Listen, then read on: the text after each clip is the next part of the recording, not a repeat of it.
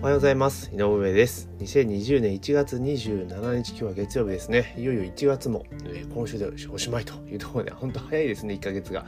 まあ、第4四半期って大体いつもこんな感じですよね。あっという間に終わってしまって、新年度が始まるみたいな感じだと思うんですが、いかがお過ごしでしょうか。今日はですね、えーまたネット記事で星5必要やらせレビュー広がるネット通販サイト業者が SNS で書き手を募集その実態はという、えー記事がありましたので、まあ、それについてですねちょっとお話をしていこうというふうに思っておりますよろしくお願いします、まあ、記事の内容結論から言うと、えー業者がですね、えーレビューの書き手をえー募ってですね、報酬を渡してレビューを書かせているという実態についてなんですけど、まあこれ今更かよっていうところはあると思うんですよね。結構 Amazon とか使われている方であれば、まあね、そういったことが普段横行していることはもうすでに知っていることだと思うんですけども、まあ、ようやっとね、表に出てきたのかなっていう感じではあります。で、結局どこもその、なんだろう、レビューがあるところですよね。もちろんその、なんだろう、レビュー自体が、まあ、ちゃんとね、機能していれば、そのレビューによってね、えー売り上げが変わってくるっていう事実は当然あるわけなんですが、まあ、特にここ1年かな、アマゾンほんとひどくなってきたなっていう印象も私も持っています。1年は2、3年かぐらいかなと。で、従来であれば、そのアマゾンで商品買おうと思った時に、まあ結局ですね、えレビューを見てもそんな悪くないなっていうのがあって、まあ値段も安いし買うかっていうところで、まあ買ってみたら、まあすぐ壊れたとかね、結構やっぱあったんですよね。ただもう安いからもしょうがないかなっていうところであったんですけれども、やっぱりあの、見てると相対的に、まあ、中国の、えーから出品されているメーカーというか業者の商品の、まあ、不良品が多いのかなと。レビューに対し、レビューのその状況に対して、その商品の悪さっていうところが結構目立つかなっていう印象を私自身もやっぱ持ってましたね。うん。だから結構ね、安くてレビューもいいレビューが入ってるから、まあレビューね、細かく見なかったから、あの、まあ星の数とかね、えー見て、ああまあまあこんなもんかというので買ってたんですけど、結局ね、何個か買ったことあるんですよ。あの、その安くてレビューがいい商品ってなるんですけど、その中で、あ、まあこれ良かったなっていうのはほぼないですね。あの、電子系の製品、だからヘッドホンとかそういうのっていうのは基本的に全部ダメだったかなっていう印象ですね。安いかしょうがないかなと思ったんですけど。で、で結局最近は、そのまあレビューの内容もちょっとチェックするようになったし、逆に点数が高すぎてちょっと怪しいなと思って見てたりとか、あとはその販売業者ね、あの、アマゾンの、要はアマゾンって結局アマゾンが売っているものと、あとそのパンケットプレイスに出品している業者が出しているものとかあるじゃないですか。でそういうの見ていって、で、えー国内の業者じゃない場合はちょっとうんと思ったりとか、まあ、あと国内でもその結局中国輸入をしている業者さんもいるので、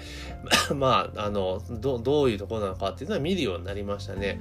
まあ、だからそれやっていくのも結構めんどくさいし、まあ、手軽に買えるのが Amazon の利点でもあったわけだから、まあ、いちいちレビューするのもめんどくせえな、チェックするのもめんどくさいなっていうふうに思って、まあ、最近はじゃあどうなったかっていうと、まあ、Amazon でも当然よく買い物しますけど、すぐ納品されるので、なるかっていうと、もう国内メーカーの商品を買うようになりましたね。うん。だから結局国内メーカーでも作ってるので、製造もた、あの、例えば、あれですよね、えーなんだ、中国だったりするかもしれない、製造しては中国かもしれないですけども、あのメーカーが日本のメーカーであれば、まあ比較的安心して買っているというところが正直なところですね。で、もちろん Amazon なんで、あの、商品が問題あれば、あれじゃないですか、返品できるじゃないですか、あの、無条件にね。だから、まあ、それで全然問題ないっちゃ問題ないんですけれども、ただ、ね、その間ね、時間ももったいないしっていうところがあるので、あの、だから結局はもう Amazon のレビューっていうのは本当参考程度、Amazon に限らず、あの、こういうネット系のものに関して言うならば、もう参考程度ですよね。だから、上の意見と下の意見と中間の意見っていうのはそれぞれまんべんなく見ていくっていうのが、まあ、あの、セオリーなのかなという気はします。で、あの、以前はなんかね、この記事によると中国人が自らね、書いていたんだけども、最近はもうだから、あの、クラウドソーシングとかね、そういうところ使って、あの、レビュー書きますよっていう、もうバイトみたいな感じになってるわけですよね。うん、とか、そういうバイト、書いてくれる人を募ったりとかしているので、だからもうレビュー書いてるのが日本人なので、言語がおかしい、どうじゃこうじゃで、まあ見極めるのは正直難しい状況になっているんですよ。だから、もう結局じゃあどうするかって言ったら、もう消費者側が、あの、へ、下手に安い商品、普通にその、だから、国内メーカーの商品と比べて、明らかに安いだろうとかね、6割、7割以上値段が違うだろうっていうものに関しては、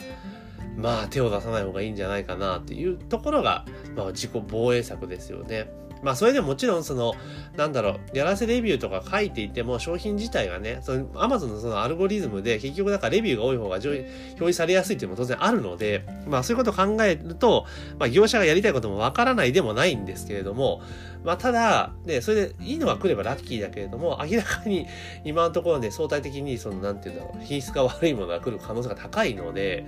だからそうなってくると、もうだから国内メーカーのものだけを買うとか、えー、レビューはまあ気にしないっていう形で判断するしかないかなと。消費者がやっぱ頭ある程度使わないと、まあいけない時代なんじゃないかなと正直思います。で、あと最近はだから桜チェッカーっていうのがあるじゃないですか、ウェブのサイトで。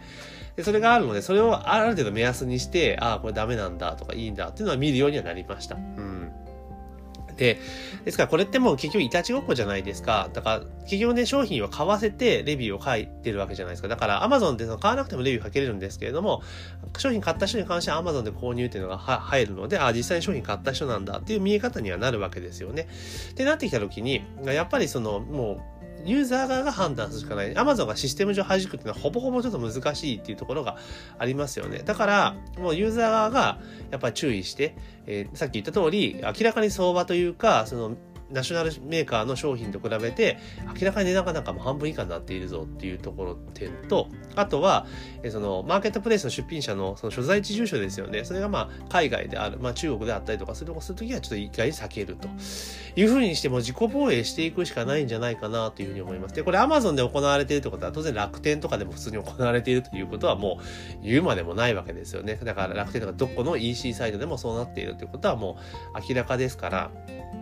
だからあくまでもレビューはま参考程度にするっていうところが、まあ、こういったところで変なものね、えー、掴まないで済むんじゃないのかなというところになります。まあ、アマゾンもね、あの、いろいろ対策はしてるようですけど、やっぱりこれってイタッチごっこになっちゃうので、やっぱりユーザーが賢くなるしかないっていうところと、明らかにその、なんだろう、相場と見て値段で全然違うようなもの、えー、価格で違うものっていうのに関してはもう手を出さないっていうのがいいんじゃないかなっていう気がしますよね。だから、私も最近だからもう買うのはほとんどもう、ね、マーケットプレイスから商品買いますけど、基本的には、あの、日本の商品、日本のメーカーの商品っていうことがやっぱ多いですね。その電化製品に関しては。まあ、それ以外のものに関しては結構買いますよ。あんま気にしないで買いますけど、その電子系のもの、えー、こに関してはもうほんと国内のものしか買わないっていうのが、その通販とか使って買うときですね。そういうところで防衛をしているというのが、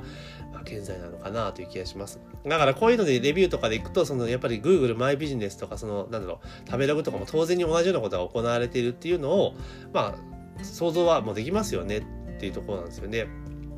で、Google マイビジネスで言うならば、あの、やらせレビューっていうのは基本的には禁止なんです。それがバレたら、あの、もうアウトなわけですね。アカウントが飛んでしまったりとかするんですが、でもその見極めってやっぱなかなか難しいわけですよね。まあ、ただ、その Amazon とかと EC サイトとかの違いは何かって言ったら、あの、ある程度その、なんだろう、Google マイビジネスみたいなものに関して位置情報と紐付ければ、まあ、そのユーザーが実際そこに行ったかどうかっていうのはわかるわけですよね。